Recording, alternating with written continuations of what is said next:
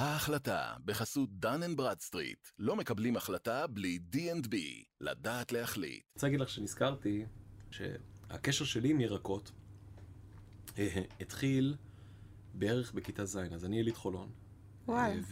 וגרנו ברחוב שער ציון 32, והיה מרכז מסחרי בקרן היסוד, והייתה שם מכולת, היה שם ספר, והיה מרכז ירקות של בחור בשם אה, דוד ברינה, שאני חושב שכבר נפטר, אבל אה, קראו לזה ברינה ירקות ופירות. וברינה ירקות ופירות אה, התהדר בכמה דברים, הוא התהדר בזה שהפירות והירקות תמיד היו מאוד מאוד טריים. עכשיו, ביטס בי, אני באמת לא זוכר אם הם היו טריים. אבל אתה יודע, אתה נכנס לשם, החנות הייתה נקייה, הייתה מסודרת, הירקות והפירות אה, הרגישו נקיים וטריים. הדבר השני היה זה שהוא נותן משלוחים אה, חינם מאשר הבית.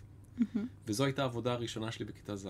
איזה יופי. כן, שליח יפה. פירות וירקות? שליח פירות וירקות, אני זוכר את זה, אני זוכר, הגב שלי זוכר את זה עד היום, כי בעצם הדרך שבה, הדרך שבה זה עבד, היו אופניים שהם עשו להם welding, הם כאילו ריתכו לתוך האופניים אה, ארגז מתכת גדול שעליו ישב ארגז הפירות והירקות, ואנחנו היינו עובדים בחינם.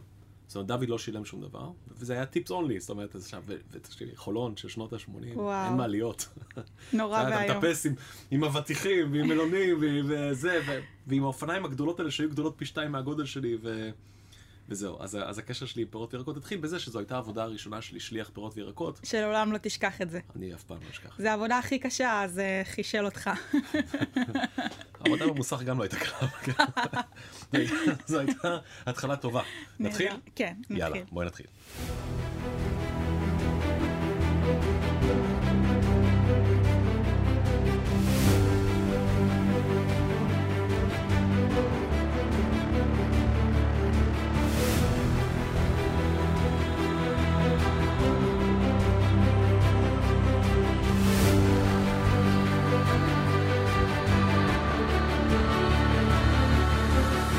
שלום וברוכים הבאים להחלטה מבית N12 Business, בחסות Dun and Bradstreet. בכל פעם האנשים המעניינים ביותר בישראל חושפים את מאחורי הקלעים של ההחלטות העסקיות המשמעותיות ביותר שקיבלו. אני דובי פרנסיס.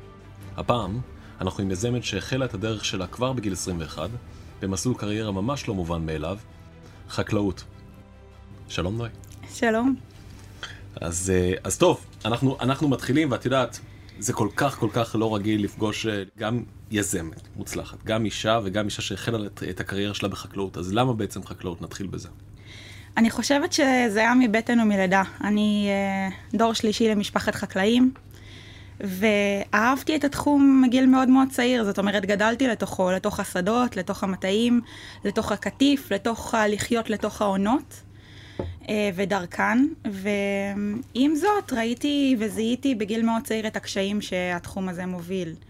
אה, בין אם זה שכר לא הוגן בין החקלאי לקמעונאי, או מי שנמצא בדרך. אה, וגם, יותר מזה, ראיתי את הפער בין מה שגדל בשדות לבין מה שהצרכן מקבל בפועל. שאתה יודע, בשנות ה-90 מאוד היה מקובל שפירות וירקות זה הכי הכי זול, לא צריך שפע, לא צריך מגוון. אה, העיקר שזה יהיה תפוחים במחיר הכי הכי נמוך שיש, וככה הבן אדם בעצם נהנה. אבל היו צרכנים שחיפשו את המעבר, את העגבניות שרי שהיו קיימות, את הפקצ'וי, את המנגו שאיך שמתחילה העונה הוא כבר נקטף, איזה אפרסק כזה שאתה מריח אותו ואתה מרגיש שהוא הרגע, הרגע, הרגע עבר את, ה, את הקטיף הטרי. ולא זיהיתי את זה, הדיסוננס הזה שיגע אותי. אז אה, זה מה שככה היו לי הניצנים, בין אם זה הבית, שראיתי שה... כל מה שקורה שם בתהליך הכלכלי לא, לא פייר כלפי המשפחה שלי, ומצד שני הצרכן שבסוף גם נדפק ולא מקבל את מה שהוא ראוי לו. זה שני ככה דברים שהציקו לי. אני, אני, אני, אני סקרן לגבי התהליך הכלכלי דווקא, לרגע, ש- שנייה להתחיל, כי אני חושב שגם אנשים בבית, ואני חייב להודות שגם אני, לא לגמרי מבינים את שרשרת הערך המלאה עד שהם רואים את הפירות והירקות במסעדה או על הצלחת שלהם אה, בבית. כן. אוקיי? או שקונים את זה מהסיטונאי. ספרי לנו טיפה מהי שרשרת המזון הזו, איך זה עובד היום? תראה, בעיקרון אה, זו שרשרת מזון די, אה, די מסובכת וקשה. בוא נגיד כזה דבר, החקלאי אה, בדרך כלל משתכר שוטף פלוס 90, שוטף פלוס 120, כשההבטחה לגבי המחיר לקילו שהוא מקבל היא לא ודאית. כלומר, ברגע שנגיד אה, נסגר מחיר, אוקיי, אני מביא לך את האפרסקים בעשרה שקלים לקילו, אני סתם זורקת מספר, אחרי שוטף 90, בחשבונית מופיע, היה פחת של 100 קילו, 40 קילו, ואז בעצם הוא, אין לו עם מי להילחם, כי הבטיחו לו מחיר, הוא, ש, הוא שלח סכום מסוים של משקל, ובעצם זה לא, זה התקזז. אז יש קיזוזים חד צדדיים שהחקלאי הוא כבר נמצא בתוך הלופ ובתוך הגלגל. ואז חודש אחרי, אם הוא יגיד, אני לא, מוכ, לא מוכן יותר למכור סחורה, אז יגידו, אוקיי, אז, אז נדפקת ואין לך למי למכור. זאת אומרת, החקלאי מאוד חסר ודאות בתהליך המכירה ובתהליך מה שהוא מקבל עבור התוצרת.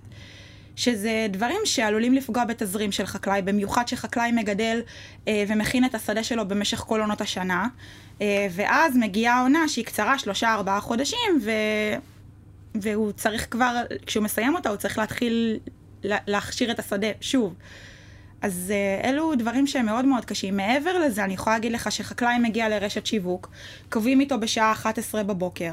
חקלאי שככל הנראה הוא גם הנהג המשאית של אותה תוצרת, כי אין לו כסף לשלם לנהג, ואז הוא מחכה עשר שעות עד שמקבלים אותו בכלל לקניינות, מגיע איזה מישהו אה, עם אה, מדחום, נכנס למשאית, אומר בחצי מעלה אה, יותר חם פה, ושולח אותו הביתה עם הסחורה שחיכתה כבר עשר שעות במשאית והוא בזבז יום עבודה.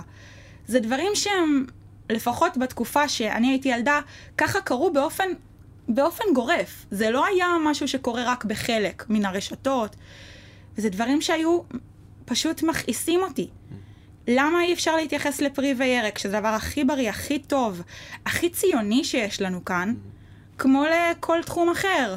כמו לתחום הבגדים או לתחום אה, החש... אה, מוצרי החשמל. זאת אומרת, היה ממש ניכר שתחום הפירות וירקות הוא מוזל, הוא, הוא לא שווה, הוא אפילו נקרא לזה גברי ועברייני. וזה משהו ש, שבאמת הרגשתי שחייבים לעשות פה שינוי. מבחינתי תחום הפירות וירקות הכי הייטקיסטי, יפה, נשי, בריא, כל מה שטוב, ונדבק פה בתקופה שהייתי ילדה דווקא דברים שליליים. אז בוא שניה נלך אחורה, ובכוונה שאלתי את השאלה הזו, כי, אני, כי ניסיתי להבין שנייה מה, את יודעת, סבא וסבתא שלך היו חקלאים, נכון? אמרת נכון. שלישי, והם היו בשאר יישוב, נכון? נכון. ואז הם עברו למכור את התוצרת החקלאית, קראתי במרכז. נכון. הם, הם אה, בעצם, אבא שלי ואימא שלי גרו במרכז, ואבא שלי היה נוסע כל הזמן לשער יישוב, ומביא את התוצרת אה, למרכז, ומוכר אותה בעצם, כי זו היה הדרך הכי נכונה, באותו זמן היו שוקים סיטונאיים מאוד חזקים. אה, וככה זה עבד. אבל גם סבא וסבתא עשו את זה? זאת אומרת, כן, אבא כן. עשה את זה ביחד איתם, חלק מהעסק המשפחתי, או נכון, שעשה את זה ב... כן? נכון, כן. סבא שלי אה, התווה לו את הדרך.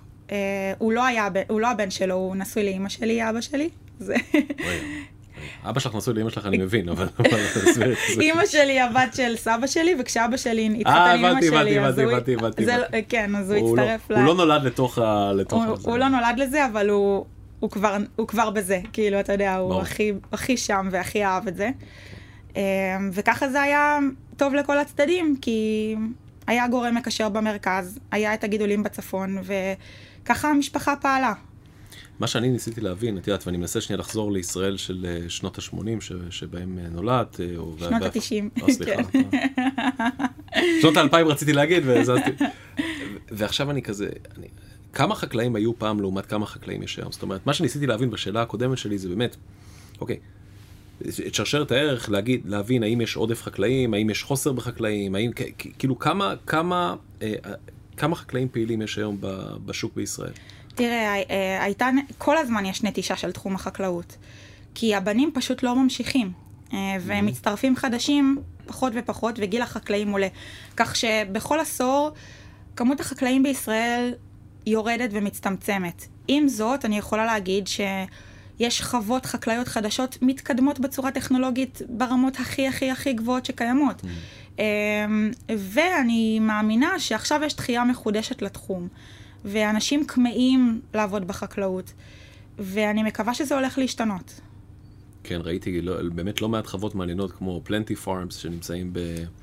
בקליפורניה, שזה חוות גידול ורטיקליות, שממש מגדלים בלי, בלי שום אדמה בכלל, מגדלים נכון. את זה ב...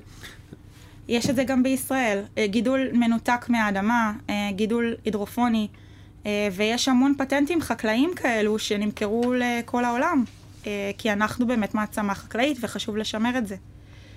טוב, עכשיו בואו ניכנס שנייה ל, ל, לסיפור, לסיפור האישי שלך. שאלתי, התחלתי ב... למה דווקא, למה דווקא חקלאות, ונגעת ב... בקשר, ה... בזיקה המשפחתית לזה, אבל, ואז שאלתי אותך שאלות uh, לגבי גודל, גודל התעשייה, ושמעתי ככה, בין, בין הדברים, שמעתי קצת uh, תסכול וכאב לגבי הדרך שבה התייחסו לתעשייה עד שאת נכנסת אליה. נכון. או איך התייחסו לחקלאים uh, ולמשפחות חקלאים שמהם בעצם באת. קחי אותי להקמת העסק, לתאריך שבו באמת התחלת ולמה התחלת. אז ככה, אמ, אני השתחררתי מהצבא. אמ, איפה היית בצבא? הייתי אמ, במודיעין, בחיל המודיעין, ובעצם מיד כשהשתחררתי, זאת אומרת יום למחרת, מבחינתי העסק הוקם. זאת אומרת, עוד לא היה לי את הכלים ואת ההבנה שהקמתי עסק, אה, אבל זה כבר היה שם. Uh, וידעתי בדיוק מה אני הולכת לעשות. Uh, זאת אומרת, ידעתי שבראש שלי אני רוצה להביא תוצרת איכותית וחקלאית ישירות מחקלאים ישראלים, להביא שפע אינסופי, מוצרים שלאו דווקא קיימים כיום בשוקים, uh, ולעבוד מול החקלאים בצורה מאוד הוגנת. זה נשמע רעיון מאוד מאוד תמים, אבל הייתי כל כך חדורת מוטיבציה לעשות את זה, שכבר ראיתי איך החנויות נראות. זאת אומרת, זה כבר קרם עור וגידים בתוך הראש שלי, ברמה שאני, כל פיפס וכל דבר שהיה בדרך כבר, כבר היה מתוכנן. עכשיו, זה נקרא תוכנית עסקית בעצם. אבל אז עוד לא ידעתי לקרוא לזה ככה. ובאמת, יום למחרת שהשתחררתי מהצבא, כבר ידעתי שזה מה שאני הולכת לעשות, ואני חייבת, חייבת לפתוח אה, חנות פירות וירקות, וחשבתי שזה יהיה נורא פשוט ונורא קל, והלכתי לחפש אה, כל מיני מקומות לפתוח את החנות, ואז נתגלה בפניי שזה לא יקרה כל כך מהר. ויותר מזה, אמ, גם פניתי לחקלאים, וחקלאים אמרו לי, תקשיבי, אנחנו לא נעבוד איתך, אין לך אפילו פנקס צ'קים, מה את חושבת לעצמך? ואז הבנתי שבשביל להקים את החלום שלי, אני צריכה לעבור דרך אחרת קודם. אז uh, מה עשיתי? הלכתי לכל מיני סופרים ומיני מרקטים קטנטנים, קטנטנים, קטנטנים, בכפר סבא, רעננה, פתח תקווה, uh, ובאתי אליהם בבוקר, ואמרתי להם, תקשיבו, אין לכם פה מחלקת פירות וירקות בסופר הקטן הזה. תקשיבו מה נעשה. אני באה אליכם, אני ממדפת לכם את הסחורה בבוקר, מביאה הכל, מביאה את הבסטות, מסדרת, מתמחרת לכם, ואתם הגדלתם את הסל ללקוח, נתתם עוד פתרון, ואני אקח את העמלה שלי על זה. אוקיי, כמובן שבאתי לאיזה 50 כאלו ואף אחד לא הסכים, אבל היו איזה שלושה שהסכימו, ומבחינתי זהו, פתחתי קו. ואז קיבלתי את ההזמנות הראשונות. אבל אף חקלאי לא רצה לעבוד איתי, כי איך הם יסמכו עליי אחרי כל הדברים שהם עוברים עם הרשתות הגדולות. אז הלכתי לשוק הסיטונאי, כי הייתי צריכה לעשות את ההזמנות בעצם. ושוק סיטונאי לבחורה צעירה בלילות זה לא משהו שהוא היה פשוט בכלל. אנשים uh, התייחסו אליי בזלזול רב וחשבו ש... שפשוט השתגעתי על הראש, או שאני לא קשורה, או אפילו אני לא רוצה לרדת כל כך נמוך ולספר מה חשבו שבאתי לעשות שם. שזה היה מאוד מאוד משפיל בתור אישה צעירה. איפה זה? איפה השוק הסיטונאי יושב? אה, יש שוק סיטונאי בפתח תקווה, בתל אביב, יש מספר שוקים סיטונאיים. אה, באיזה שעות הוא פעיל? איך זה הולך? תארי לנו אותה. הוא פעיל בדרך כלל בש... הסחורה בערך מתקבלת לשם בשבע בערב, הוא מתחיל אה, מכירת סחורה ב-12 בלילה עד 4 בבוקר, וככה בעצם הפירות והירקות, אתם רואים אותם על המדפים מוקדם. אה, ובאים לשם כל מיני סופרים, אה, כל מיני אה, בעלי מכולות שקונים את התוצרת וממדפים, או קניינים, שעושים השלמות וכו'. אז בקיצור, באתי ככה בסטה, בסטה, בסטה. עכשיו, חשוב להגיד, להגיד שלא רציתי לעבוד עם השוק הסיטונאי בכלל, אבל לא הייתה לי ברירה, כי הבנתי שכדי ללמוד את התחום ולהוכיח את עצמי, אני חייבת לעשות מעשה. והבסטיונרים לא הסכימו למכור לי תוצרת, אבל היה אחד שהסכים, והייתה לו תוצרת נהדרת, הסתכלתי עליה ואהבתי את מה שאני רואה. מחקלאים שונים בצפון או כן. משהו כזה? איך זה, הוא... איך, זה, איך זה עבד? הוא לא הדגיש את, ה, את, החקלא, את החקלאים, זה לא מה שעניין אותו, אבל אני ראיתי את הקרטונים, ואני ראיתי את השמות, ואני מכירה את השמות. אז אהבתי מה שראיתי. וככה זה התחיל. עכשיו, אני חייבת להגיד שבהתחלה זה לא היה כלכלי בכלל, לא ידעתי לתמחר. באתי להגיד שהרי החקלאי, יש את החקלאים, יש את השוק הסיטונאי, יש אותך ויש את המכולת. יש... נכון. לא ידעתי לתמחר. נסעתי על אוטו פצפון, שהייתי עושה שמונה נגלות בשביל שאני אוכל להביא את הסחורה למקומות שהבטחתי להם. שברתי את הגב, כאילו לא באמת, אבל זה ככה היה. תקשיב, זה פשוט אה, לאט לאט הצליח, זאת אומרת, לאט לאט התחלתי להבין וללמוד ולעשות טעויות ולהשתקם מהן ואז הסופר שליד הסופר שאני עובדת איתו התחיל להגיד אה זאתי כן תעבוד איתה היא טובה ופשוט השם שלי התחיל לפרוץ גבולות ו- והתחלתי באמת להצליח להרוויח קצת כסף אפילו ואז הלכתי להוציא רישיון על משאית והצלחתי אפילו לרכוש משאית ראשונה. עשית ממש את הטסט והכל, נכון? זה ככה עובד? הכל. אמ, ואז פתאום הייתה לי מכה רצינית בכנף. באה חברה שקראו לה באותה תקופה המכולת, שהרעיון שלה היה ממש דומה לרעיון שלי, רק שהיא עשתה את כל הסל. זאת אומרת, אני אמרתי לסופרים שאני נותנת להם רק את הפירות וירקות, המכולת אמרה, אני ממתגת את הסופרים, כולכם תהיו ממותגים תחת אותו דבר, אני מביאה לכם הכל עשרה אחוז פחות הפקס, יש פקס כאילו שאומר את המחירים, אז היא מבטיחה עשרה אחוז פחות, ואתם לא שוברים את הראש. ומלא סופרים נטשו אותי, כי השתלם להם יותר ככה, ואני אכלתי את עצמי. איזה שנה מדובר? אה, זה היה 2013. אוקיי. תקשיב, זה היה מבחינתי מכה. אמרתי, מה, רק התחלתי להתרומם, כולם רודפים אחריי ורוצים לעבוד איתי, מכירים אותי כבר בכל מקום, אה, השם שלי הולך לפניי, ככה חשבתי אז לפחות. ואיך עכשיו העסק שלי נגמר? כי ברגע שלקוח עוזב אותי, אכלתי אותה. אז, אה, ואז נזכרתי רגע, נו, איבדת את הדרך. זה לא מה שרצית לעשות. לא רצית להיות קו חלוקה, לא רצית לעבוד עם השוק הסיטונאי, לא רצית להיות עוד גורם פער תיווך בדרך. רצית לפתוח רשת חנויות של פירות וירקות, ורצית להגיע עד הבית לאנשים דרך החקלאים. ואז אמרתי, הנה, זה היה הכי שלי שסיימתי את הסטאז'. הסטאז' שלי נגמר, אני מוכנה לצאת לדרך שלי. חיפשתי מקום לפתוח את החנות הראשונה, אה, עד היום היא קיימת ביהוד, מקום קטנטן, קטנטן, קטנטן, עם שכירות בדיח, בדיחתית של איזה 2,500 שקל בחודש, אני מוכנה לחתום שהכל יישאר ככה בסניפים האחרים. אה, חקלאים כבר שמעו עליי, התחילו לרצות לעבוד איתי, הייתי נוסעת לדרום, לצפון, לשפלה, לכל מקום שאפשר כדי לגייס חקלאים שיביאו לי את הסחורה. אה, בחרתי אותה, גם לא התפשרתי עליה. והבטחתי להם שברגע שהם מביאים את הסחורה הם מקבלים צ'ק. פשוט ככה. עכשיו, חלק מהחקלאים אפילו בגלל רחמנות הסכימו לעבוד איתי. וחלק שראו את הרצון בעיניים שלי והאמינו בי וסמכו עליי. אני חייבת להגיד שהמשפחה שלי לא אהבה את המהלך. אמ, מאוד מאוד מאוד פחדו, אמא שלי ואבא שלי שאמרו שאני הולכת לפתוח חנות פירות וירקות והולכת להיות כביכול ירקנית. זעזוע הלם בבית.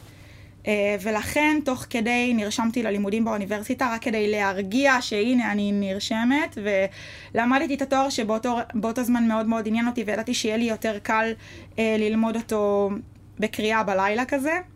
אה, וככה הרגעתי אותם ובינתיים הצלחתי להמשיך את, ה, את העסק. אז פתחתי את החנות וככה, זה היה ככה. בשבע בבוקר אני בחנות קופאית.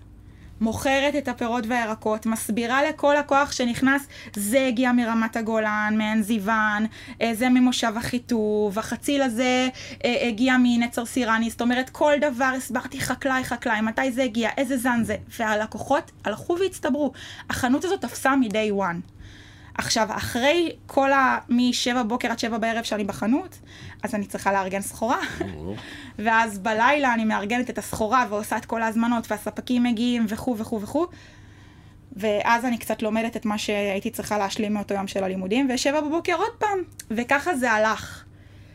Uh, במשך הזמן uh, גם uh, החלטתי שאני רוצה למכור קצת מהתוצרת המשפחתית בכל מיני שוקים סיטונאיים ברחבי הארץ, אז זה היה מאוד מאוד, בשוקים סיטונאיים אני אומרת, אני חוזרת על עצמי ומתקנת, uh, בכל מיני שוקי איכרים ברחבי הארץ התחלתי למכור את התוצרת של המשפחה שלי, שגידלו פירות נשירים, ו...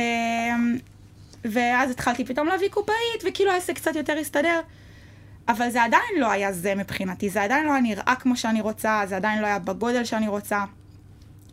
אה, ואז נקרו בפניי כמה הזדמנויות, אה, אחת מהן הייתה לפתוח את אה, סניף שוק צפון ברמת החייל, שזה היה מבחינתי מין הזדמנות מאוד מאוד מיוחדת. הייתי צריכה לגייס מולי מנהל בנק, סניף בנק בעצם שילווה אותי, עד אז הייתי עוסק מורשה. ועשיתי סבב בנקים מאוד מאוד גדול, אה, וסבב סניפים, שכל אחד פשוט העיף אותי מהמדרגות ברגע שסיפרתי לו שאני בתחום החקלאות, ברגע שראה אותי, או אפילו היו כאלה שפשוט אמרו לי, תקשיבי, את מאוד מאוד חמודה. וזה מקסים שבאת עם תוכנית עסקית מסודרת, זה לא, לגילך אנחנו לא, לא רגילים לזה. וכן, אנחנו רואים שיש לך עסק עובד ורווחי, אבל זה, זה לא אצלנו יהיה הסיפור הזה. לא היה לי ביטחונות לתת, ועד היום זה נורא מרגיז אותי דרך אגב, אני יודעת שאתה בתור איש עסקים תגיד, אבל מה, הבנק לא רוצה להסתכן. אני מסכימה עם זה באיזשהו מקום, אבל לבן אדם צעיר יש את הרצון להצליח, הוא לא בא ממשפחה עשירה, והוא מוכיח את עצמו, הוא לא בא על, על, על בלנק. ושום בנק פשוט לא רוצה לפתוח לך חשבון, ולא לתת לך הלוואה מינימלית. אז מה קרה בסוף? הסיפור שלי הוא כולו מלווה בהתמדה. כלומר, אם הייתי, ברגע שהשוק הסיטונאי אומר לי לא, או שהחקלאים אומרים לי לא, מוותרת, אז סביר להניח שלא הייתי כאן היום. אז אותו דבר. ידעתי שאני לא צריכה מאה כן, אני צריכה אחד כן. המאה לא, אני אשכח אותם ברגע שנמצא את האחד כן. וזה כמו אדם שקורא בזהב, אתה מכיר את התמונה המפורסמת שרואים אדם שקורא, קורא, קורא, קורא, ואז ממש אם הוא היה קורא עוד, עוד חתיכה אחת, הוא היה מגיע לזהב, אבל הוא התייאש שנייה לפני, אז אני ידעתי שאסור לי להתייאש שנייה לפני. ואחרי זמן רב של חיפושים מצאתי סניף בנק שנכנסתי אליו, והמנהל פשוט התרשם בצורה בלתי רגילה, האמין מאוד, הוא גם בא מרקע של חקלאות, אולי זה עזר. אה, והוא שמע את הסיפור, שמע, ראה את הדוחות ואמר לי, נוי, אני הולך איתך. וברגע שהוא הלך איתי, פתחתי באותה שנה שלושה סניפים, שכבר היו נראים כמו שאני חולמת, עם הרצפה שחור לבן, ואמבטיית קרח מטורפת עם מלא אננסים ישראלים, ופירות מופלאים, ובאמת הכל היה נוצץ. את עושה אותי רעב, לא הבאת כלום איתך. אמרו לי פודקאסט, אז אתה יודע, ש... שלא נאכל להם. לבחון, לבחון את... ו... וככה, והתחלתי לגייס אנשים שיעבדו, וכל אחד קיבל הכשרה של... אתה חייב לדעת מאיפה כל דבר מגיע. אתה חייב לדעת את הזיקה לחקלאות. אתה חייב להבין שהחקלאות כאן הישראלית היא, היא מרכז הכובד. אמ, ובאמת העסק ככה בנה את עצמו, ו- ולקוחות פשוט הגיעו כי זה היה שונה בנוף. איזה שנה אנחנו מדברים? השנה שבה קיבלת ההלוואה הבנקאית הראשונה שלך? אה, שנת 2015 זה קרה. אמ, ואת זוכרת את הרגע הזה? אני בכוונה מחזיר אותך שנייה לשם, כי, כי אני חושב, זה נורא מעניין, הרי אנחנו מראיינים פה נשות ואנשי אנשים, אה, סליחה, אנחנו מראיינים פה נשות ו, ואנשי עסקים מוצלחים. חלקם המבוגרים יותר לא זוכרים את הרגע של הברייק הראשון. זאת אומרת, הם זוכרים אולי במואר, אבל אנחנו לא נוגעים בזה, כי יש כל כך הרבה דברים אחרים כן. לדבר עליהם, וזה נורא נחמד לדבר איתך, כי זה זיכרון יחסית uh, קרוב. נכון, יחסית טרי. כן. את זוכרת את זה, את מדברת על זה, את, אני, אני מרגיש כאילו ממש, את, אני, אני כמעט יכול להרגיש את uh, מה שאת הרגשת ברגע שישב מול הבנקאי והוא אמר כן. אבל קחי אותי לרגע ל, ל, ל, ל, לנקודה הזו שבה את מקבלת איזשהו מזכר הלוואה מהבנק, ומה קורה רגע אחרי זה. אני מרגישה שאני מתחילה את הדרך שלי כמו שאני חולמת. זאת אומרת, קיבלתי את האסמכתה לזה שעכשיו אני רצה קדימה ובונה את החלום שלי באמת. ואני זוכרת את עצמי מתקשרת ל... אז הוא היה חבר שלי, היום הוא בעלי, ואני אומרת לו שקיבלתי את ההלוואה, והוא אמר לי, נוי, איך לא, איך, איך, רק את, כאילו, לא מוותרת, איך עשית את זה? זה מטורף, כי הוא שמע את כל הלא. וזהו, ובאותו יום, אני לא מדברת לך על יום למחרת, באותו יום פניתי לאדריכלית ולקבלן. התחילו לעבוד? התחילו לעבוד. לא חיכיתי שנייה. אני אדם שבעבר, מה, מהילדות שלי, אני מכה על הברזל. זאת אומרת, לא מחכה. מחר תמיד יהיה מחר? לא. לא יהיה תמיד מחר. צריך דחוף לעבוד. וכל החלטה שלא תתקבל היום, ו... והיא תידחה, אז היא תידחה. ייתכן שהיא כבר לא תהיה רלוונטית למחר. וזה פשוט היה טיל, זאת אומרת, קיבלתי את ההלוואה תוך חודש וחצי, החנות הייתה קיימת, אה, וכמו שאמרתי, שלושה סניפים באותה שנה, כאשר הסניפים הם באמת, באמת, כל סניף מביא ערך מוסף לתוך החברה, כשאני מתחילה לקבל שם מאוד טוב עם החקלאים, חקלאים רוצים לעבוד איתי, חקלאים מתקשרים לעבוד איתי, אני מצליחה להשיג עגבניות שרי צבעוניות, ושאני יכולה להגיד לך שעד לפני עשר שנים, 11 שנים, לא היה קל להשיג עגבניית שרי תמר מתוקה. אתה לא היית משיג אותה, זה לא היה קיים. ופתאום אה, אפונה סגולה, ואננס ישראלי, ודברים שאנשים יודעים שבנוי השדה אפשר להשיג דברים שאי אפשר להשיג בכל מקום. והרגשתי תחושת סיפוק כשחקלאים אמרו לי, נוי, איזה כיף לעבוד איתך. הצ'קים עוברים בזמן, אני לא צריך לפחד מ, מהמועד הפירעון, אני, אני רק מבקר, אני, ואני כאילו אומרת, זה לא שאני פריירית, פשוט יש לי משהו מאוד מאוד מאוד בטוח עם החקלאי, אני אומרת לו, תקשיב, אתה מביא לי את הסחורה הכי טובה שלך, ואני מוכנה לשלם עליה, אבל תביא לי את הסחורה הכי טובה שלך, כי ברגע שתביא לי את סחורה לא טובה, לא תעבוד איתי. זאת אומרת, יש לי בקשה, ואיזה כיף לחקלאי שהוא צריך לעמוד בזה שהוא צריך לגדל את הסחורה הכי טובה שלו. ולא מבקשים ממנו, כמו ברשת, אה, סופרים, תגדל את הסחורה הכי פחות טובה, ש... העיקר שיהיה לי הכי הכי זול ותביא לי. זה היה פתאום שינוי שאני מבקשת מהם משהו הפוך. ו... והניקיון, כמו שאמרת, שהיה אצל הירקן הזה שעבדת אצלו. אז אה, זה משהו שמבחינתי היה מאוד מאוד חשוב לאורך כל הדרך. זאת אומרת, אה, אז, אז לא היו ירקנים כל כך נקיים, היו בסטיונרים שמעשנים עם הסיגריה כזה על הסחורה, ו... ומי שהיה מתעסק עם הפירות והירקות לא היה שם כפפות, וכל הדברים האלה היה שינוי בנוף, שאני יודעת ש... שמותר לי להגיד את זה ולא להתבייש, שאני יודעת שאני אחראית לזה באיזשהו מקום פה, באיך שהדברים השתנו, ואני שמחה שהרבה אחרים עושים את זה והתחילו ככה להבין את, ה... את החשיבות. השוק העסקי, המילה טריות, אני, אני חי בארצות הברית כבר 16 שנים, ובארצות הברית, סתם סטטיסטיקה מעניינת, חסה mm-hmm. מיוצרת בחוף המערבי, באיום האריזונה, ו-74% מצריכת החסה בארצות הברית מגיעה מהמקום הזה. עכשיו תחשבי, ארצות הברית זה חתיכת גודל. חתיכת גודל. להביא חסה טריה לצד, נכון. השני של ה, לצד השני של העולם, ו, ועגבניות לדוגמה מהונדסות בצורה גנטית. אה, לעבור אה, מהירות מסוימת של משאית, זאת אומרת שלא, נגיד, לא יודע, נגיד 60 מייל פר אאוור, נגיד 90 קילומטר mm-hmm. בשעה, שלא יהרסו, כי יש, להם, נכון. כי יש להם כזה מרחק גדול, אה, כזה מרחק גדול לעבור. אז הירקות וה, והפירות בארצות הברית הם לא טעימים לרוב. הם ו... רק מהונדסים להיות יפים. כן, אז אני חושב על האבולוציה של זה, ואני אומר, אצלנו בארצות הברית זה כאילו נמוך. מה שקורה פה מחוץ לנוי השדה, נגיד הוא בינוני, ונוי השדה נגיד זה, זה הפרימיום. ואני מניח שעל פרימיום אנשים מוכנים לשלם גם מחירים שהם מחירים שונים. אז טיפה תספרי לנו היום על מה גודל, מה גודל הרשת, לצורך העניין, ו, ומה פער המחירים בין מה שאת מוכרת לבין איפה שנמכר אצל התחרות שלך, או... תראה, היום נוי השדה היא באמת מפלצת. זאת אומרת, אני, יש לנוי השדה המון המון זרועות. אחד, זה אתר המשלוחים שלנו, אה, שהוא...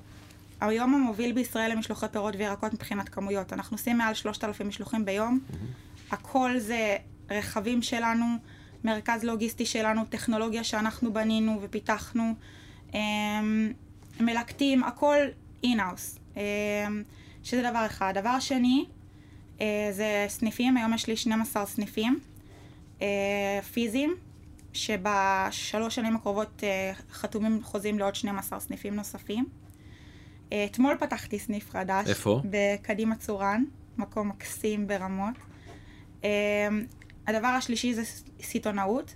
זאת אומרת, אה, בסיטונאות כל הסחורה, אה, הפחתים, או שהזמנתי יותר בשביל שאני אקבל מחיר יותר טוב, אני מוכרת לסיטונאים. Mm-hmm. והדבר הרביעי זה סניף האאוטלט, ששם בחרתי ללכת על מחירים נמוכים מאוד, זה סניף שנמצא בפתח תקווה, הוא ענק. ואני אספר עליו בהמשך כי זה אה. אנקדוטה מעניינת. דבר חמישי זה השדות תותים. אה, אני החלטתי שאני הולכת אה, להיות חקלאית. אני לא רוצה רק להיות רשת חנויות של פירות וירקות ואתר משלוחים, אני רוצה להיות גם חקלאית. אז היום יש לי 120 דונם של תות שדה באבן יהודה שאני מגדלת. עם זנים אה, מיוחדים, תות לבן ותות בטעם ענבים ותות בטעם אננס ותות מלאך וכל מיני זנים ניסיוניים שאנחנו מגדלים. אה, אז באמת נוי השדה הפכה להיות מהגידול ועד המכירה בכל הפלטפורמות האפשריות. עכשיו תשאל אותי, האם חשבתי שזה מה שיהיה כשהקמתי את נוי השדה? אני אגיד לך כן. אני לא מתביישת להגיד ש, שאני, היה לי את האופק הזה, ורציתי שלשם זה יגיע. וכל יזם יודע כשהוא כשהוא פותח את, ה, את העסק שלו ואת החלום שלו, הוא חייב להאמין בו עד הסוף. אני מאוהבת בעסק. עכשיו, הרבה אנשים אומרים לי, אסור לך להיות מאוהבת בעסק. מציעים אותך כל הזמן, שבאים אליי כל מיני אנשים, בואי תמכרי, בואי תביא זכיינויות, אה, בואי תני לנו 50% מהחברה. אני לא מוכרת, ואני לא מחפשת זכיינויות. אני... No deal. כרגע. לא נראה אותך בכרישים, את אומרת. אולי בתור שופטת. יאללה, נשמח. האמת שחסרות נשים בפאנל, עכשיו אני רציני. אה, חזרה, אה, חזרה שנייה אחורה, כן. בזמן, כי סיפרת לי על איפה אתם היום, אבל אני רוצה לקחת אותך ל-2020, שהייתה השנה שבה כזה הכל נסגר. איפה את ב-2020 שמתחיל אה, משבר הקורונה? אני סקרן. כל כך שמחה ששאלת את זה. טוב, אז uh, נלך טיפ, חצי שנה, לא, שנה אחורה, 2019. Uh, um, בדיוק אני בהיריון שני עם הבת שלי.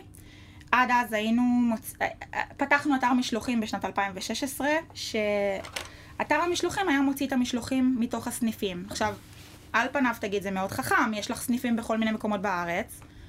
ואם מישהו הזמין בנס ציונה והוא גר ליד הבניין, אז תוציאי לו, אם מישהו בראש, הזמין בראשון ויש לך סניף בנס ציונה, אז תוציאי לו מנס ציונה. וככה הייתי עובדת עד אז. אה, וחשבתי שיש לי יתרון בעצם מרחבי. אה, ואז אמרתי לעצמי, רגע, יש לי בעיה, אין לי אחידות. זאת אומרת, בסניף אחד הוא גדול, אז אני יכולה להכניס בו יותר מוצרים. בסניף שני יש לידי מאפייה ואני לא יכולה להכניס נגיד אה, לחמים למשלוחים, אז אני לא יכולה למכור. ו... זאת אומרת, ידעתי שלקוח X לא מקבל מה שלקוח Y מקבל, וזה התחיל להרגיז אותי באיזשהו שלב שראיתי שאני גודלת וכמות המשלוחים עולה. אז לקחתי החלטה די נועזת, ואמרתי, אני רוצה שאת כל המשלוחים אני אעשה יוצאים ממקום אחד, יהיה לי מרכז לוגיסטי, אני הולכת להשקיע בו טכנולוגיות, אני הולכת לקצר את זמן הליקוט, אני הולכת להביא מוצרים נוספים שימלאו את הסל, וזה עלויות מאוד מאוד כבדות. זאת אומרת, עד היום אתה כאילו, יש לך מלא מלא מרכזים לוגיסטיים קטנים שממנהם אתה מוציא, ועכשיו אתה מרכז את הכל במקום אחד, ואתה בעצם מטלטל את המערכת גם, מבחינת, גם מבחינה כלכלית. אבל ידעתי שאם אני רוצה לגדול ולהגיע למצב שאתר האינטרנט של נוי השדה יהיה ברמה הכי גבוהה, והלקוח יקבל את המוצר הכי טוב, ובזמן הכי קצר, זה חייב להיות במקום אחד שיהיה לי שליטה עליו. ואז הלכתי על זה. שלושה חודשים לפני הקורונה פתחתי את המרלוג, ואז התחילה הקורונה. ובוא נגיד שאם לא הייתי עושה את המהלך הזה, אמ, היה לי, הייתי במקום אחר היום, מכיוון שהייתי ערוכה לקורונה בלי לדעת שאני ערוכה לקורונה. והגעתי למצב ש... לקוחות בסופרים ומיני מרקטים, יש להם זמן אספקה של שבועיים ימים למשלוח, ואני ערוכה להגיע מהיום להיום ללקוח. וניצחתי במרכאות כפולות, כי הקורונה הייתה באמת, אה, גם בשבילי, אני ילדתי בתוך כדי הקורונה, ו, והיה לי מאוד מאוד קשה נפשית להתמודד עם כל מה שקרה שם, אבל עסקית זה היה מאוד מאוד טוב עבורנו. אה, ולא בגלל שהקורונה עשתה טוב, כמו שהייתי ערוכה למצב שיקרה דבר כזה. ותמיד בעסק צריך להיות ערוכים מראש. אם הגעת לקצה גבול היכולת שלך ואתה מבין שאם תקבל עוד איקס הזמנות או אתה לא תוכל לעמוד בזה, תעבור למקום הבא. ככה אני מאמינה. תמיד תהיה ערוך ל, ל, לתופעה אחרת. ובגלל שהיינו ערוכים, אז באמת אה, הקורונה אה, מאוד מאוד חיזקה את אתר המשלוחים שלנו. אה, והיום אני יכולה להגיד לך שהמקום עובד 24 שעות, זאת אומרת, אנחנו עובדים בשלוש משמרות, כשיש לנו גם משלוחים לפנות בוקר. זה, זה פתרון שחשבתי עליו, שלקוח אה, רוצה לפתוח בבוקר, אה, בשבע בבוקר כזה את הדלת, לראות שמחכה לו משלוח ליד הדלת, ולהתחיל לבשל, או להכניס את המשלוח הביתה וללכת לעבודה. אה, אז המקום עובד 24 שעות, ותחשוב שבקורונה, נגיד היינו עושים איקס משלוחים, והיינו עובדים ונחנקים, אז היום אני עושה x כפול 8 משלוחים שהיינו עושים בקורונה, בפחות עובדים, בפחות זמן. זאת אומרת שהקורונה גם הייתה סוג של סטאז' עבורנו להתייע... לה... להתייעלות. אמ, ו... וזה מרגש, כי... אתה יודע, כי בסוף אה, קרה פה משהו מאוד מאוד לא פשוט לכלכלה, וקרה פה משהו מאוד מאוד לא פשוט להרבה אנשים. אמ, אבל הצלחתי להעסיק המון המון עובדים בתקופת הקורונה. מעל 350 עובדים עבדו אצלנו. במרלוג או במרלוג, בכללי? אה, ואנשים שהם אפילו, אני יכולה להגיד טייסים, שבאותה תקופה חיפשו עבודה, אה, כי לא היה להם עבודה, אז אתה יודע, זה היה כזה הרגשה של אה, מלחמה. והיום הכל באמת באמת מאוד מאוד מסודר, אני ממש מזמינה אותך לבוא לראות, זה חלום לבוא להיכנס. כמה עובדים יש היום בחברה? היום אנחנו 375 עובדים. שאלה לגבי uh, תחרות בשוק. אנחנו מדברים הרבה על נרטיב, נכון? הרי כל, כל, uh, כל אחד בא עם הסיפור, uh, עם הסיפור שלו ושלה, ובעצם סביב הסיפור יש את ה-DNA של העסק. כן. והעובדים עם, עם השנים לומדים לספר את אותו סיפור, או, נכון. או זוויות מסוימות של הסיפור, ואני בטוח שזה גם אצלך בשדרה הניהולית, וגם עד אחרון העובדים בקופות בכל אחד מהסניפים. יש תחרות. גם. התחרות לפעמים יודעת לספר סיפורים טובים, חלקם יש להם יותר תקציבים, חלקם uh, רשתות גדולות. איך, איך את מתחרה היום אה, מול רשתות גדולות? איך את מתחרה היום מול עסקים קטנים ששמים אה, לעצמם אצטלה של אה, עסקים שדומים לעסק שלך מבחינת אה, הטריות שהם, אה, mm-hmm. שהם מביאים לצרכן הקצה, למשתמש הקצה?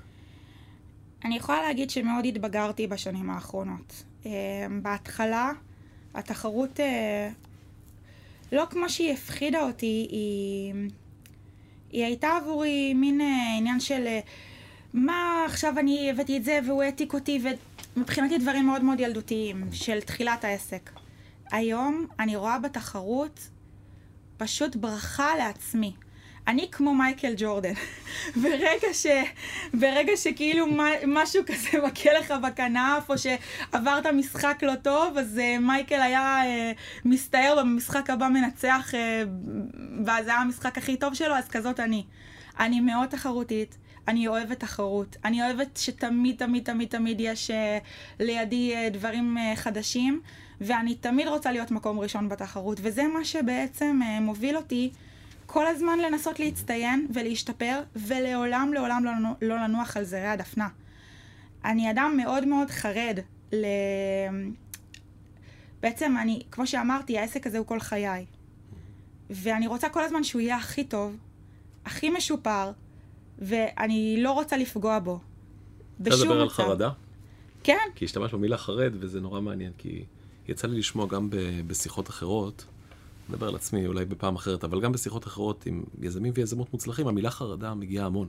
כן. והם טוענים שהם יותר חרדים מאנשים אחרים. אני מסכימה. אני טיפוס חרדתי. הזדמנויות וסיכונים עסקיים נמצאים בכל מקום ודורשים זיהוי במהירות האור וזמן תגובה אפסי. כדי שלא להמר או לסמוך רק על האינטואיציה שלכם, D&B כאן בשבילכם, עם מידע עסקי שעוזר לדעת להחליט. בסיס הנתונים העסקי הגדול ביותר בעולם, מאפשר לכם לדעת יותר לפני קבלת החלטות עסקיות, להשיג ודאות בסביבה עסקית תחרותית ומשתנה, ולהימנע מסיכונים מיותרים. לא מקבלים החלטה בלי D&B, לדעת להחליט. כן, ככה זה אומר, אני טיפוס חרדתי, אז אני, אני תוהה אם היית מגדירה את עצמך כאדם חרדתי. לא, אני לא אדם חרדתי, כי בשביל לעשות את מה שאני עושה צריך המון המון אומץ ולקחת הרבה סיכונים.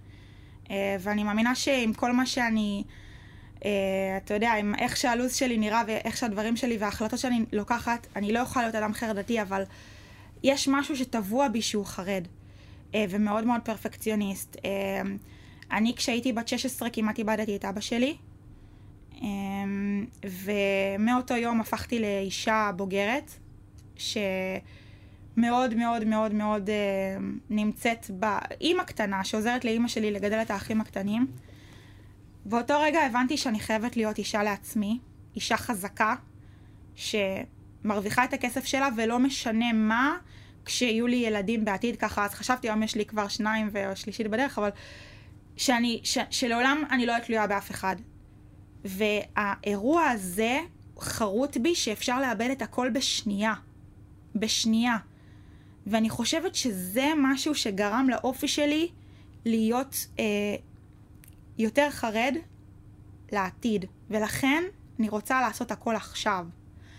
אה, כי, אתה יודע, עכשיו זה עכשיו. כן, מי יודע מה יוליד יום. זהו, אה, אבל אה, חייבים שיהיה חרדות בעסק. אם אין חרדות, אז אה, משהו פה לא תקין, אז אני מקבלת את זה באהבה. נשמע בסדר גמור. שוק קטן יחסית, השוק הישראלי. ויש פה לא מעט מתחרים, אני בטוח. את, את רואה מול המתחרים שלך, סך הכל הצלחת מהר מאוד, ובצורה מאוד יצירתית, מאוד מעניינת. את רואה רעש, יש, את שומעת רעש רקע, את, את רואה מהלכים שמתחרים עושים שהם, אה, מתח... בלי לשמ... לנקוב בשמותיהם, שהם מהלכים שנועדו כדי לפגוע בך או לטרפד את ההצלחה שלך. כן, לא מעט. אמ, לא מעט. אמרה ונשמה בכבדות. כן, תראה, זה, זה לא נעים. אני בסוף אה, אדם... אמ, אני מאוד מאוד... אה, איך אני אנסח את זה? אני מעריכה כל מתחרה. באמת מעריכה. אני יודעת, ש... אני יודעת את ה... מי אני שלא אעריך כאשר אני רואה כמה התחום הזה קשה. תחום הפירות וירקות, ובעיקר משלוחי הפירות וירקות, זה בין התחומים הכי הכי קשים שניתן כדי להרוויח בהם אה, כסף ושהלקוח יהיה מרוצה. ואני אה, יודעת שיש לנו שירות לקוחות של 24 שעות שעובד, ו... וכל היום זה עבודה מול חקלאים ומול מחירים, ואני יודעת שלעבוד בתחום הזה זה לא פשוט, ואם אתה רוצה להיות טוב זה עוד יותר לא פשוט. אז יש בי הערכה, וכשאני שומעת מהצד, אה, עכשיו זה שוק קטן כמו שאמרת, כולם מכירים את כולם. כשאני שומעת מהצד אה, מתחרים שמנסים אה, ללכלך או להרוס לי קשרים עם, זה מאוד מאוד מרגיז אותי. אבל מה, מה אני יכולה לעשות עם זה, אם לא להגיד, נוי, הגעת למצב שמדברים, הגעת למצב שאנשים רוצים להיות כמו נוי השדה, אז מה טוב? זאת אומרת, אה, אין מה לעשות, ככה העולם. אם לא הייתי במקום מסוים, אז כנראה שלא היו מדברים ולא היו מנסים לעשות רע. יש לי שאלה, איך הופכים משהו שהוא, שאת חושבת, נגיד גם שנים קדימה על הצמיחה שלך? Mm-hmm. יש נקודה שבה יש פלטו, שבו, שבה מוצר פרימיום לא יכול להתחרות עם אה, חברות רשתות השיווק שמוכרות היום 90% מהתוצרת, שאת אומרת, אוקיי, סך הלקוחות שמוכנים לשלם את הפרימיום עבור מוצר הפרימיום שלי, is capped בשוק של 10 מיליון איש, is capped ב-200 אלף, ב-300 אלף, ב-400 אלף, באיזה נקודה את אומרת, יש מצב שאני צריך לשנות פה את המודל העסקי, או, או, או לפתוח דברים נוספים לצידו? זה בדיוק נקודה שהגעתי אליה לפני כשנה. אמ, בסוף, בסופו של דבר, זה נכון שהתחלתי מתוך הרצון שאני אשנה את השוק למה שהיה אז, שהיה אז רק את הדיסקאונט, ורציתי לעשות פרימיום. והגעתי למצב שאני מבינה שאוקיי, כבר עשיתי את הפרימיום, הפרימיום הוא קיים, הרשת עובדת ואני אגדל ו- ואני אפתח עוד סניפים ואתר המשלוחים. אבל רגע, יש פה עוד אוכלוסייה שלמה שכרגע לא יכולה לקנות נוי השדה. מתי זה קרה לי? ההבנה הזאתי, דווקא לא מהבחינה הכלכלית. ביום ששמעתי על הרפורמה של שר החקלאות ושר האוצר... רפורמת היבוא של... כן, כן, ששמעתי שאומרים, תקשיבו, צריך לפתוח את השוק ליבוא, Uh, המחירים של הפירות וירקות בישראל שערורת, שערורתיים. ואז אמרתי, רגע, אני מכירה את התחום. אני יודעת שפירות וירקות ישראלים, אמנם לא כמו ברשת, בנוי השדה ובאתר משלוחים, אבל סחורה טרייה וטובה וישראלית, ו- וממש מצוינת, הרבה יותר טוב מרשתות השיווק, יכולות להימכר במחירים מאוד מאוד מאוד נמוכים. אז למה צריך לפתוח את השוק ליבוא? וכן, ואני לא, לא אשקר, על הדרך אמרתי, רגע, נויה שדה תפנה לקהל נוסף. לא מגיע לקהל נוסף לקבל נויה שדה, לא מגיע לי ליהנות מהקהל הנוסף. והשלישייה הזאת של הגורמים פשוט אמרה לי, אוקיי, אני הולכת על זה. האם זו החלטה חכמה באותה תקופה? פחדתי פחד מוות. אמרתי, רגע, מה יגידו הלקוחות שלי היום? שנוי הדס תפתח ח, אה, חנות דיסקאונט? אז מה, הם יגידו שעד היום הם היו פראיירים? עכשיו, אני יודעת שזה לא אותה סחורה ואני גם אסביר את זה, אבל אולי זה לא יתקבל נכון. ואמרתי, אוקיי, אני יודעת שאני עושה את הדבר הנכון, ואני פשוט צריכה לתקשר את זה בצורה נכונה. וכשאני אתקשר את זה בצורה נכונה, אנשים יבינו. כן, אמר אחד המרואיינים שלנו פה, אה, זה לא קניבליזם אם אתה אוכל את עצמך. זהו, גם המילה קניבליזם עלתה. בקיצור, פתחתי את, ה... את נויה שדה אאוטלט. זה סניף אה, ענק, כמעט אלף מטר, אה, שאליה אה, מגיעים, אה, אליו מגיעים תוצרת חקלאית טריה ואיכותית, אמנם לא בגודל הכי גדול, ולא מושלמים עם בלי, בלי קמטים, אה, כאילו, הם בלי קמטים, כאילו בלי אה, כאלה, אתה יודע, אה, סימנים, אבל תוצרת איכותית במחירים יותר זולים מרשתות השיווק, ואני לא אנקוט בשמות. אה, ו, ו, ופשוט המקום הזה, אתה באמת, אתה יכול לבוא איתי עכשיו, פוקדים אותו ביום כ-2,500 איש. וואו. זה משהו שאני לא תיארתי לעצמי שיקרה. כשאני אומרת לך שאני ידעתי שהעסק יגדל ויהיה וזה, כן, אבל את זה לא תיארתי. זה כזה שטח גדול, 2,500 איש, זה... זה... מה הגודל של ה... זה בפתח תקווה, נכון? כן. Um, המקום הוא כ- כמעט אלף מטר. Uh, וכו- ותקשיב, מה, ש... מה שהמקום הזה עשה, אנשים פשוט שולחים לי הודעות ואומרים לי, תודה, תודה רבה. כאילו, שינית לנו את התפיסה, באמת לא צריך לעשות יבוא. ו... ועכשיו אני קונה פירות מדהימים, ולא ברשתות, ובמחירים הכי זולים שקיימים. באמת, אפשר לעשות השוואות מחירים, וכבר נעשו השוואות מחירים, וראו את זה. ופתאום אנשים יכולים לקנות רוחמניות, ואננס, ודברים שאתה יודע, ש- שלא מוצאים אותם. ומבחינתי זה מין כזה חיבור של גם אידיאלים, שהעסק הזה מבחינתי הוא קודם כל אידיאליסטי, כי אני רציתי לעשות שינוי בתחום מתוך האידיאלים שלי, ואחר כך לחיות בכבוד מבחינת זה.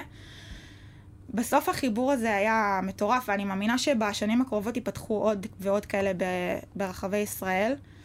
אה, מה שכן, גם מבחינה כלכלית אני יכולה להגיד שברגע שאני באה לחקלאי, ואני אומרת לו, תקשיב, אני לוקחת ממך את הפרימיום, את הפרימיום, את הפרימיום, את הפרימיום, אבל לצד זה אני לוקחת גם את הפחות. כוח הקנייה שלי גדל. בעצם גדל, ואז אני יכולה גם להתמקח על המחירים יותר טוב. החקלאי יודע שהוא מגיע למקום אחד לפזר את הסחורה, ואז גם הפרימיום שלי, אני מוזילה אותו. כלומר, כי, כי כוח הקנייה שלי גדל, ואז גם לקוחות הפרימיום שלי מצליחים ונהנים מזה. אה, ככה שזה זה באמת, אה, זה באמת win-win situation. שתי שאלות אחרונות לילך. מה, אה, אפשר שלוש, את יודעת מה, אני אעשה שלוש. שאלה ראשונה, אבל היא שאלה מעניינת, כן. ואני אני החלטתי לשאול כל, כל מרואיינת ומרואיין שלי את השאלה הזו. אה, והיא שאלה קשה, ו, ו, והיא כדלקמן. עשר שנים מהיום, מה החלום שלך? עשר שנים החלום שלי הוא להיות שרת החקלאות של ישראל. מקווה שזה יוגשם. עשר שנים מהיום, קל. כן. ומי ינהל את העסק איתי? בעלך? אמ, זה, זה השאלה הקשה, כל הזמן הוא שואל אותי, תגידי, אז מה, ואם תלכי לי לפוליטיקה, אז מה יהיה עם העסק? אז אמ, עשר שנים זה עוד הרבה זמן, ונראה, נחיה כן, ונראה. זה, זה, זה ארבע ממשלות מהיום. כן, את תהיי בממשלה היציבה, כן, שיש שם... מקווה מאוד. בסדר, אז זה השאלה הראשונה. ש, שאלה... אה, אה, ש, אוקיי, יש לנו הרבה חבר'ה שמקשיבים לנו, חלקם יזמות ויזמים, חלקם לא, ואת יודעת, אנשים... אני חושב שאנשים שמקשיבים לרעיונות, הם, הם לוקחים לעצמם את המשפטי מחץ. אומרים, אוקיי, אז את השיחה בינינו. אני חושב שאם אני הייתי מאזינה או מאזין, הייתי אומר, טוב, התמדה. סיפור של נוי הוא סיפור של התמדה. ההחלטה של נוי מקורה בהתמדה, והם, והם, והם שזורים זה בזה בכל, נקו, בכל נקודה קריטית, כל החלטה קריטית שביצעת, התמדה ככה נמצאת שם ועוזרת לך ככה לנצח. בין אם, בין אם זה בדיאלוגים עם הבנקים, בין אם זה שהתחלת עם החנות הקטנה שלך, ו, ובין אם זה שהחלטת ללכת לאאוטלטים וכדומה. ומהי העצה שאת היית נותנת ל, ל, למאזינים ולמאזינות שלנו מבחינת ניהול קריירה, ניהול סיכונים וכדומה? תראה, אמ, הייתי ממליצה באמת ללכת, אמ, קודם כל לחשוב על, ה... אני אתקן את עצמי שנייה. בטח.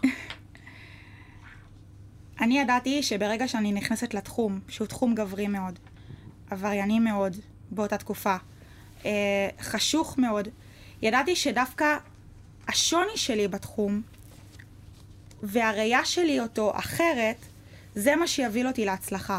זאת אומרת, כולם אמרו, את אישה, את לא תצליחי בתחום, אני אמרתי, אני אישה, אני אצליח בתחום, בגלל שאני שונה, בגלל שרואים אותי אחרת. דווקא בגלל שיש אחת כזאת, לעומת כל שאר הגברים, אז זה משהו שרוכשים לי היום כבוד אליו. ויכול להיות שגם בהתחלה אה, זה היה משהו שעטף אותי. אז אני אומרת לא לפחד ללכת על תחומים שהם לאו דווקא, אתה יודע, הדרך הפשוטה והקלה, כי יכול להיות שדווקא החיסרון, ואני לא מדברת רק על, על נשיות וגבריות, אני מדברת על כל דבר. דווקא החיסרון שלך באותו תחום יכול להיות היתרון הכי גדול שלך, כי אתה רואה דברים אחרת, ואתה יכול למצוא את הסטארט-אפ הבא בו, כי אתה לא רואה כמו כולם. וזה דבר אחד. אמ, דבר שני, לגבי ניהול סיכונים. בעסק יש סיכונים. בעסק צריך לקבל החלטות כואבות. ואם אתה לא מסוגל להבין שלהיות עצמאי זה לקחת סיכונים ולפעמים ללכת לישון עם כאב בטן, ובבוקר לקום ולהסתער על העולם כדי לסדר את הסיפור, או כדי להגשים את החלום שלך למרות ההחלטה, ועם זה שאתה חייב לקחת את ההחלטה ולהתמיד בה עד הסוף, אז אתה לא שם. כן. זה אופי, וזה גם ראש. אחד הדברים הקשים זה פיטורים, נכון? לפטר אנשי מטה ולפטר אנשים כן, שקרובים זה אליך. קשוח. תראה, היום, אה, אני בהתחלה, כל עובד שהיה עובד אצלי והיינו מפטרים, או זה היה מאוד מאוד כואב לי. היום אני, אני באמת באמת אה, משתדלת, אתה יודע, פחות, אה, פחות ככה לכאוב את זה, כי, כי זה פשוט לא ייפסק לעולם. זה לא קל. אמ, בטח עם כל כך הרבה עובדים. כן. אני רוצה לדבר על זה ש... ככה.